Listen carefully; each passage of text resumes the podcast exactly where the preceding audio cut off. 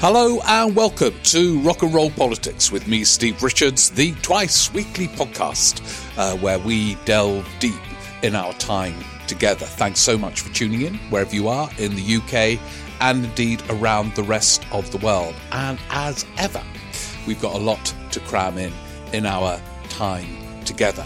Uh, thank you for all of those who have been to the live shows in recent days.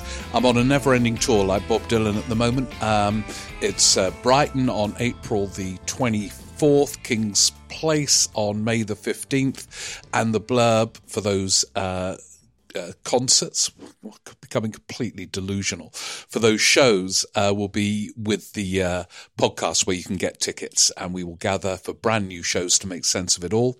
Uh, yeah, it is another month. These months are racing by. So for those of you who kindly subscribe to Patreon, there will be another bonus podcast for April and it's going to be the last in this series of the troublemakers, those who have, in various ways, ended up focusing on things they believe or strategic approaches that they thought appropriate, which were utterly disruptive in different ways. And we've had Tony Benn, Enoch Powell, Nigel Farage, and the last one, at the suggestion of a listener, actually, it only just makes it in many respects, but he's a fascinating character, and he does make it, is David Owen. Lord Owen, youthful Labour Foreign Secretary in the early seven, in the late seventies, uh, and then one of the Gang of Four who split from Labour to form the SDP. Uh, but he was never at ease with the approach of the other gang of four, the other three members. And that's really when he definitely became a troublemaker uh, and a challenger. And, and his views have been fascinating all the way through, including, as I shall uh, report when uh, uh, you get that bonus podcast his approach in the 2017 election when he became a fan of uh, Jeremy Corbyn and donated to Corbyn's Labour Party, thinking that manifesto was close to the SDP's 83 manifesto. So, anyway, he's a fascinating figure, uh, and that will be the bonus Patreon podcast for April. Uh, it tells us so much about the politics of the late 70s, 80s, and beyond as well, uh, via this particular uh, troublemaker. Um, if it's okay with all of you, I'm going to reflect on uh, some of the themes that um, erupt around the decision by the Labour Party NEC to block Corbyn from standing as a Labour candidate in Islington North because in in my view, it's one of those intriguing stories where uh, nothing is quite right. I find myself taking a different view to orthodoxy on virtually every element of it, and of course, it is uh, multi layered. Uh, then we've got some great questions from you. I've had, uh, for some reason, this week hundreds of questions, so I'll have a bit of an announcement on that front uh, when we get to question time. So let's get going. Corbyn Starmer. Uh, now, as uh, we have explored briefly before on this podcast, I take a different position uh, on this to a lot of you and uh, certainly media orthodoxy. In that, um, uh, I think it is a disproportionate step and strategically counterproductive uh, for Keir Starmer to have gone as far as barred Jeremy Corbyn from standing. I know all the arguments in favour of it um, and have followed many equivalents over the years. It means candidates in marginal seats, especially in the Red Wall. If Corbyn comes up, they'll be able to say he's not even a member of the party. It frightens other people. Starmer is in such control at the moment on the left to absolutely behave themselves with a kind of discipline. Uh, so Starmer will be able to argue he's wholly in control of the party all the arguments, and of course, um, although this wasn't put as the reason uh, at the NEC meeting where Corbyn was barred, the whole anti Semitism furore which triggered the suspension of Corbyn in the first place. But already I see the pattern emerging that worries me about all of this, which is this. And it happened to uh, uh, Neil Kinnock, it happened in a different context to uh, Ed Miliband nothing quite works out as a leader dares to hope it might uh, in these situations. So we have the drama of Corbyn uh, being removed uh, as candidate, and then you get the cheers from the mainstream newspapers, the Times, the Mail, um, and all the others. Uh, but then you get, after 10 seconds of, well done, Keir, you know, this is strong leadership, you get, this is nowhere near far enough. I think the Times put it in had, its editorial. It's a summary, not a quote. Well done, Keir. This is a start. A start.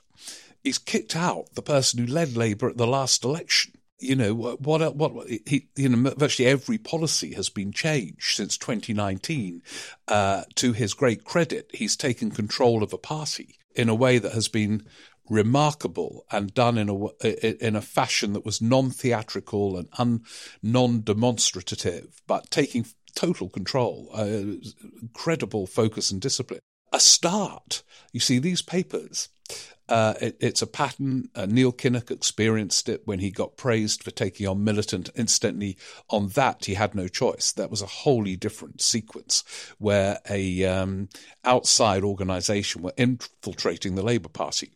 Here we're dealing with a MP who's been an MP since 1983, mainly on the backbenches until he accidentally won a leadership contest. It's entirely different. But it happened then, you know, when Kinnock took on a Militant in that theatrical, uh, glorious party conference speech uh, in 1985. Papers, Neil Kinnock showing strong leadership. It's a start, you know. And then by the time of an election, they say, well, you know, he's made a start, but what a weird divided party, all these tensions. Uh, it's not yet fit for government. And I noticed the Times sort of clearly won't be content until anyone uh, half a millimetre to the left of uh, Tony Blair or David Cameron are expelled, and the Labour manifesto is close to um, the kind of Thatcherite convictions of the Times editorial team. It's not going to happen. And then on the Mail on Sunday, there we had old Dan Hodges oh, this is only just a beginning, but you know, he hasn't done anywhere near enough to take on the left, and that is the view of the Mail. And so, so you become like Macbeth, a Labour leader, in these situations where uh, you think, my God, you know, I've spent a lot of energy doing this. Uh, yeah, people now see that I'm in charge and I'm strong and it's a new party. And then suddenly uh, you get the newspapers saying this is nowhere near enough. You've got to go off again and do something else. So, you know, Macbeth gets rid of the king and then he has to finds he has to kill someone else because they know that Macbeth was the, and and on and on and on it goes. And as that happens, uh, uh, there's another sort of weird twist, which is I've read more about Corbyn over the last few days than for a long time. And you know, he's absolutely been made prominent again uh, by this whole sequence. And, you know, voters who, frankly, uh, I, I, know in focus groups his name comes up, and when candidates are knocking on door, his name still comes up. I'm not surprised by that. You know, he, he was an unusual, to put it at its most mild, leader of the opposition in the history of leaders of the opposition. Not surprising that his name comes up, but when he resigned after the December 2019 election, until he was suspended, I checked it. There were virtually no references to him in the news pages, just once or twice when he made a contribution in the House of Commons, but that was about it. He was fading as a nationally prominent figure if he stands as an independent, I have no idea whether he will or not, um, he will be one of the main, uh, not main, but a theme of the entire general election campaign. Uh, the national broadcasters will be in Islington North one hell of a lot. And uh, Corbyn will be on the lips of voters because they don't follow politics that much. But there will be enough of a sense of a drama in this constituency in two ways with uh, correspondence and so on for him to be a part. Now, obviously, Starmer and his team calculate this is a good thing because it will highlight he's gone. That uh, with a magisterial uh, sweep, uh, he uh, he Keir Starmer removed him. But I wonder uh, and worry uh, that it will make Labour seem still more, in a way, more disturbed than it is at the moment. There is, you can feel it, a will to win the next general election. But this will look weird, I think. And I also think it affects the uh, perception of Keir Starmer. I mean, it's interesting that his ratings are not higher because, as say, in many ways, he is doing a formidable job he is not burdened by something that has burdened and tormented some Labour leaders of the opposition about lack of experience of public office. There, he has been a director of public prosecution. He has, I say, taken control of the Labour Party in a way that's effective. He genuinely loves football. Big test for male leaders of the opposition. Some of them have to pretend to love it. You should see him play five-a-side football. A friend of mine plays with him incredibly competitive, but loves it, loves going to football, you know. But the ratings aren't uh, that uh, high. People say they're not quite sure who he is, and the arc doesn't quite cohere, partly as a result of this Corbyn uh, melodrama. There he was in the leadership contest following Corbyn's uh, resignation, making his 10 pledges. And remember that term pledge is not an aspiration, an objective. A pledge is a pledge is a pledge. All of them echoing Corbynista policies, the 10 pledges. And now we're in a position where the leader is not even allowed, the, the leader, a former leader who was going to be prime minister if they had won uh, any of these elections, 2017, 2019, not even allowed to stand as an MP the arc doesn't cohere.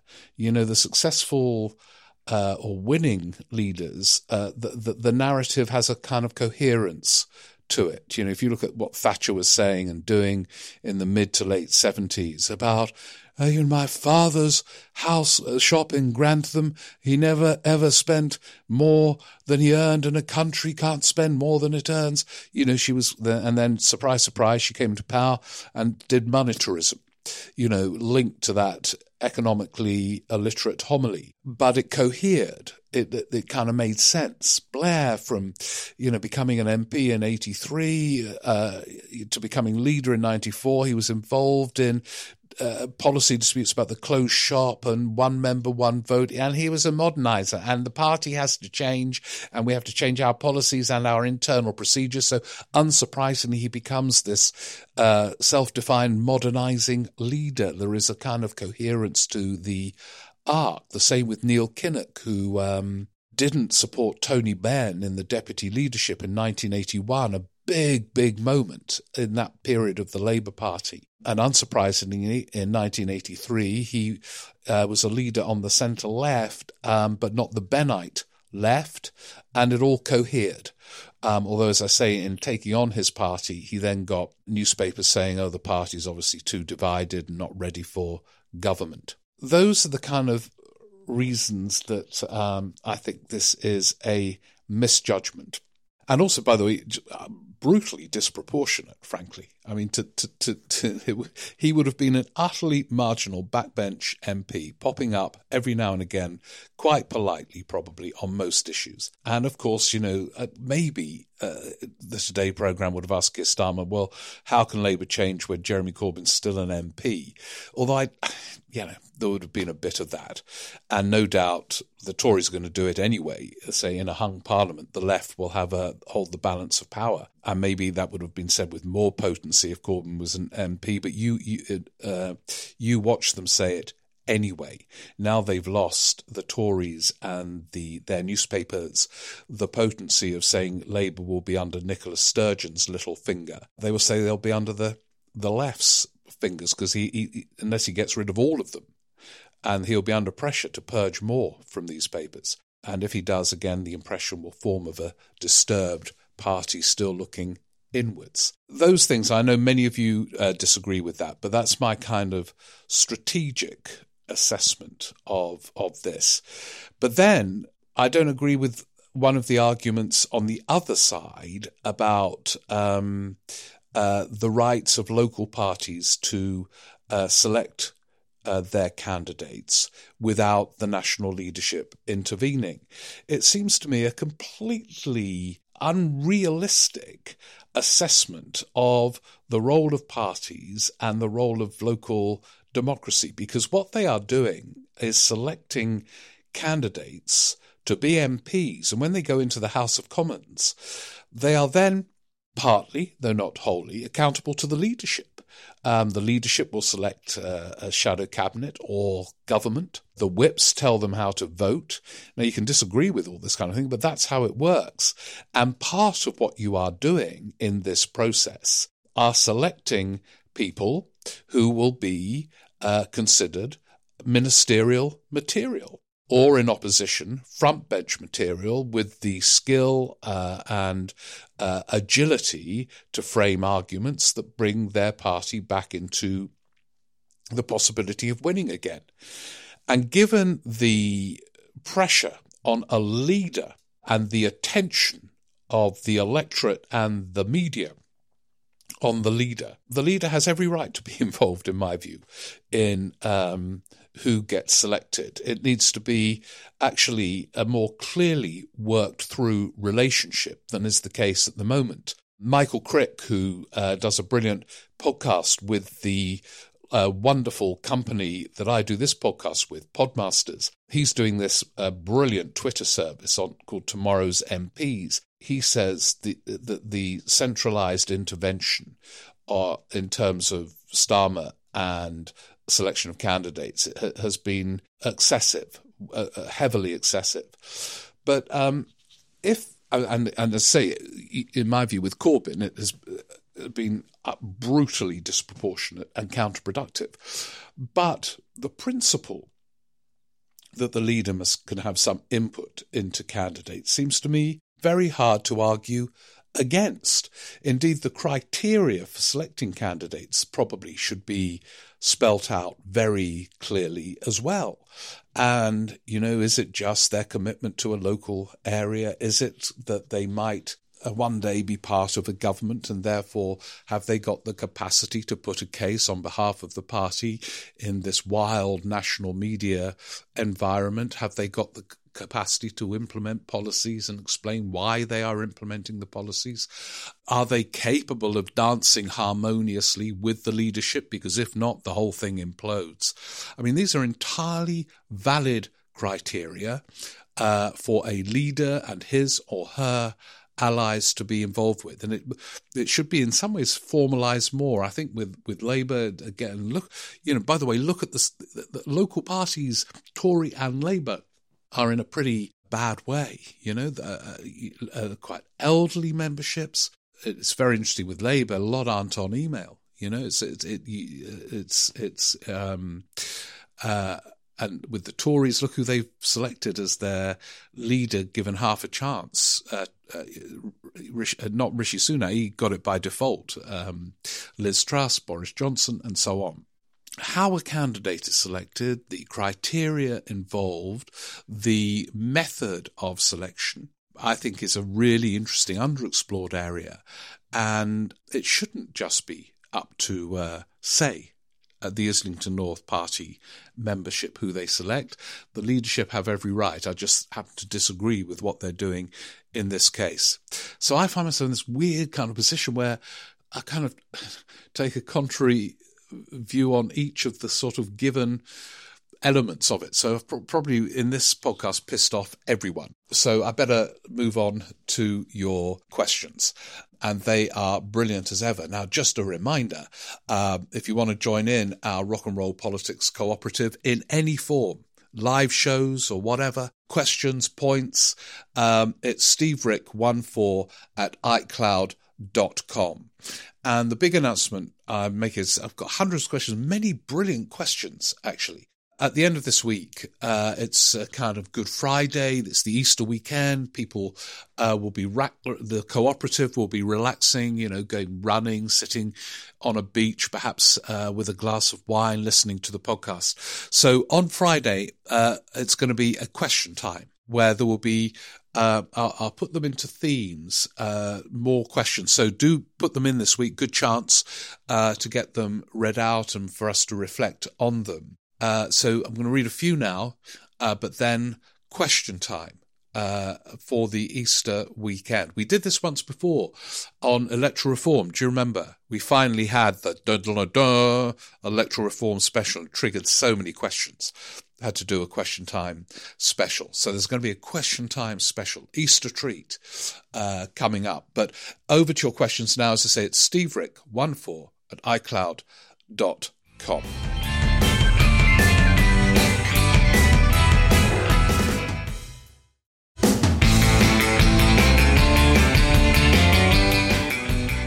And where do we go? We begin with Andrew Anderson from a drizzly Edinburgh. Uh, he says, yeah, because the other big thing happened last week. A new First Minister in Scotland did a podcast on. We've had loads of questions from the cooperative on it, uh, so we have explored it. But we are going to find out, aren't we, in the coming months, what matters more: leadership in terms of the charisma and dynamism and vivacity of Sturgeon, or is it underlying forces? Anyway, Andrew Anderson from Drizzly Edinburgh goes for underlying forces. He says John Curtice has helpfully pointed out for the hard of thinking down south. Thank you, Andrew. We're, we're, trying to do our best. The Brexit remains a key driver of political choice in Scotland. In spite of the mass of unionist media hyperventilating about splits in, in the SNP, it's clear that Hamza Yousaf is well placed to unite the party. He received 70.5% of all first and second preferences and had a huge lead in endorsements from MSPs and MPs. Of course, he faces significant challenges and the underlying frustration of independent supporters who remain angry about the blocked democratic path but it's by far the best outcome for those of us who support Scotland becoming a normal modern country within the EU. So there we are. That's the case for the underlying forces continuing to propel Scotland towards that elusive independence. I hope it stops raining, Andrew. Um, but uh, it, it, I say it's going to be really interesting to see. Um, but uh, yeah, you mentioned Yousaf here reflecting on the divisions within the SNP. Well, the, the fact that the reflections are taking place because they have become more visible and exposed, I think, should be a cause of concern for you because the, the genius of uh, Sturgeon and Salmond was to give sense of hope and credibility to that independence cause that kind of papered over the cracks.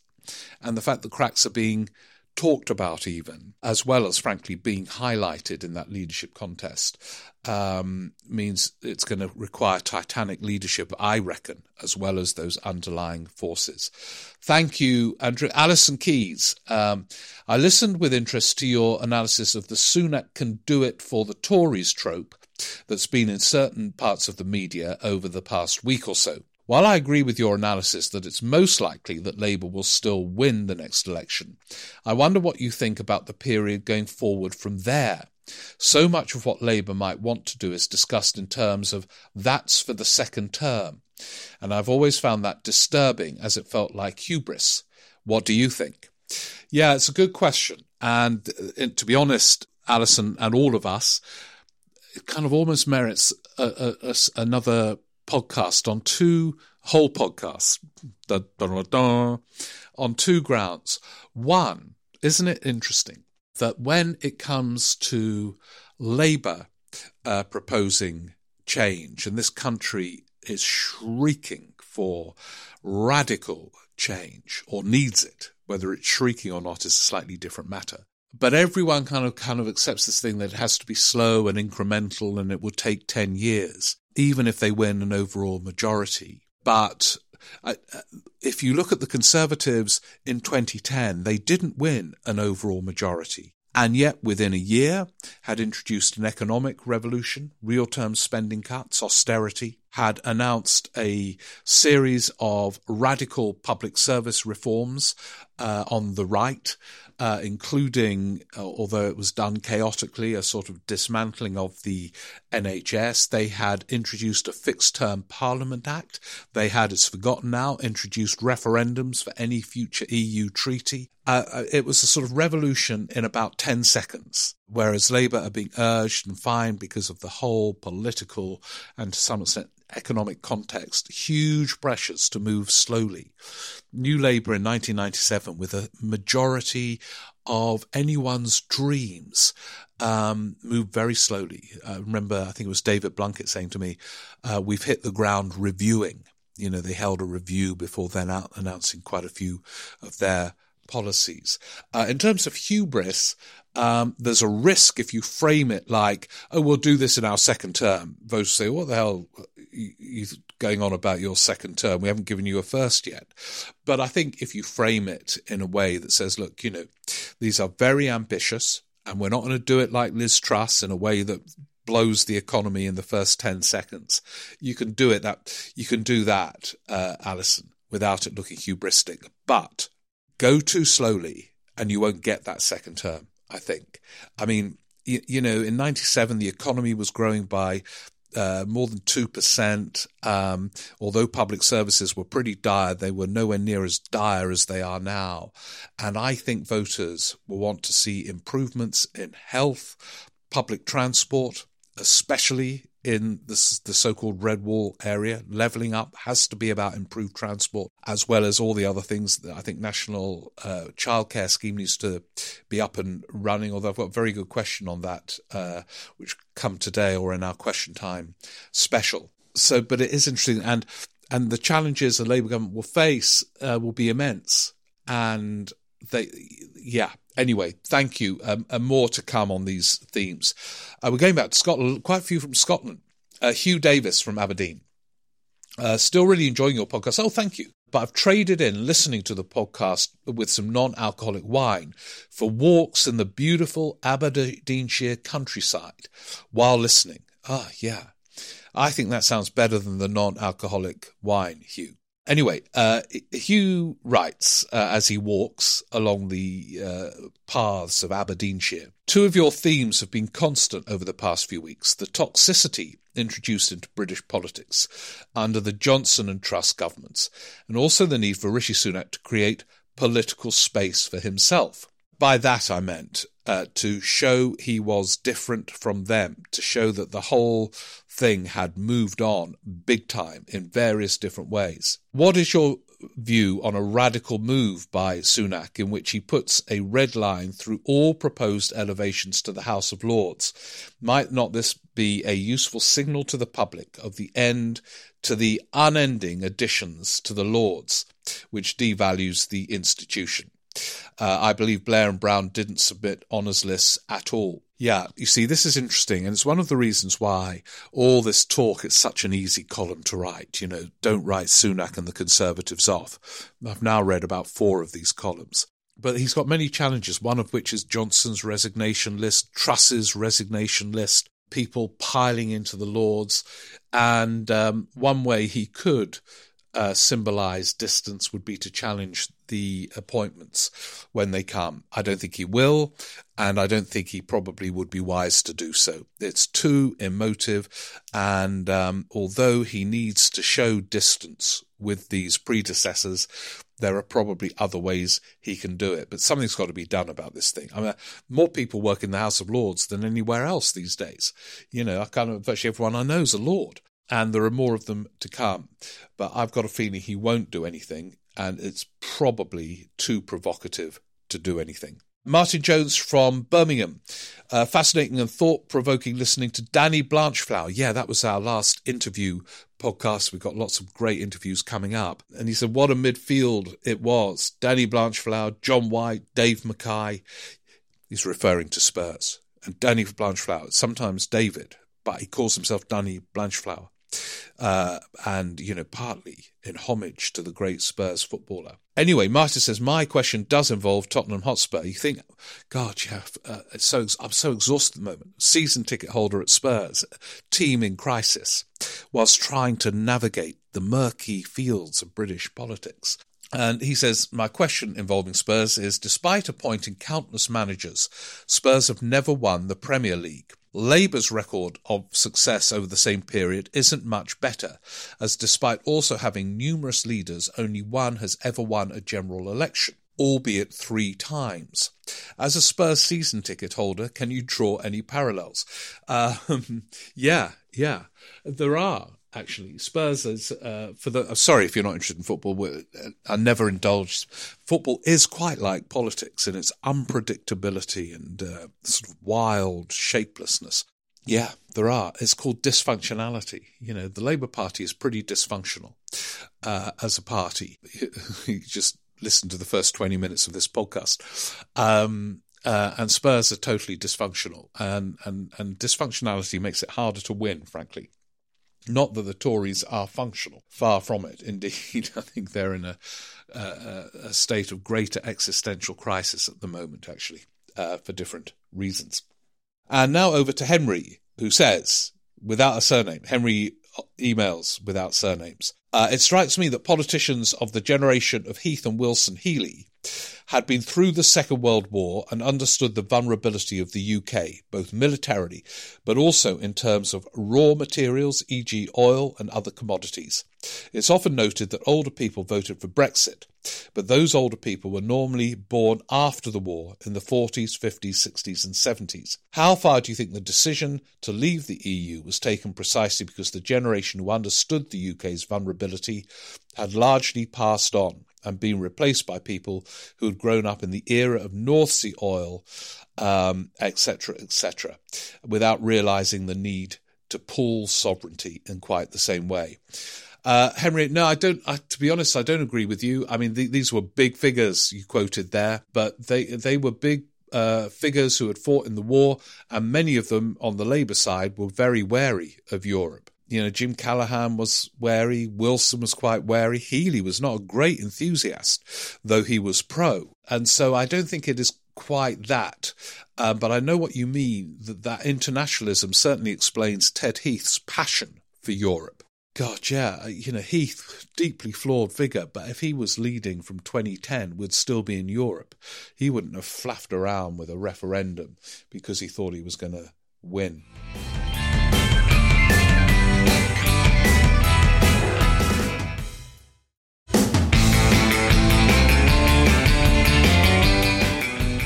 Should we do one more now and then a question time special later in the week with some amazing uh, themes coming up?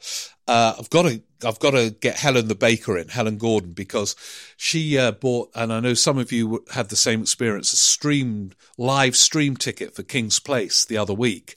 Um, and there were what we call technical problems, um, which she's going to come to in her email. Uh, but before then, uh, listening to this week's pod when you were speculating about the use or not of a second chamber, yeah, some one of the Rock and Roll Politics Cooperative wrote in suggesting that the solution to House of Lords reform, the never-ending conundrum, was just to abolish a second chamber, simpler, cleaner, and I found that kind of quite interesting as a solution. Um, but anyway, back to Helen uh, the baker, uh, so called because she bakes brilliant bread while listening to the podcast. She says, I'm watching the massive demonstrations in Israel against their proposed judicial reforms, a part of which are a consequence of there not being a second chamber. All I would say, this is in Israel, of course, all I would say uh, is be careful what you wish for in piecemeal reform of parliamentary structures under a populist government. Yeah, uh, there are always uh, Helen is right. Whenever there is a constitutional reform, there are consequences which you really have to think through. I don't know whether it necessarily means, uh, Helen, uh, that a constitutional reform as dramatic as uh, reducing Parliament to one chamber necessarily leads to what is happening in Israel at the moment. Um, but it is cited. Some others have emailed and cited and said, look at Israel. This one chamber doesn't work. There needs to be the checks and balances of a second chamber.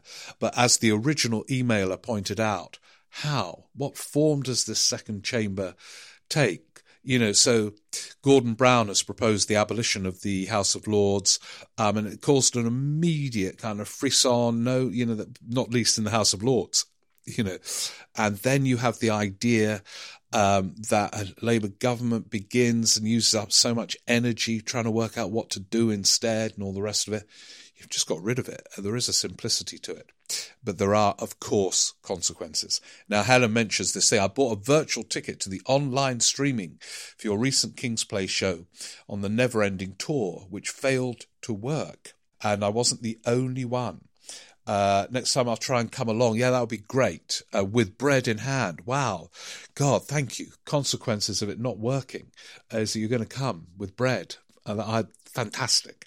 Oh, yeah, no bread baking over the next few days. It's Passover. Yeah, okay. We can, we'll wait. We'll wait. And I'm sorry about these technical problems. I mean, it's not out of my control. And I think they were addressed one way or another. Yeah, so we got loads, loads more to go through um, during our question time special. And so I'm going to put them in themes and we will delve even deeper than usual whilst on our Easter holidays. Perhaps a long walk. It was on a long walk during her Easter holiday that Theresa May decided to call an early election in 2017. What will we all do? In those days, um, well, for sure, we're going to get together so thank you so much for tuning in. If you are having a break, enjoy it. Uh, keep working things out, and uh, say, do send in your points and questions. We're going to have uh, more space at the end of this week, um, and uh, yeah, see you all very soon. Take care. Bye.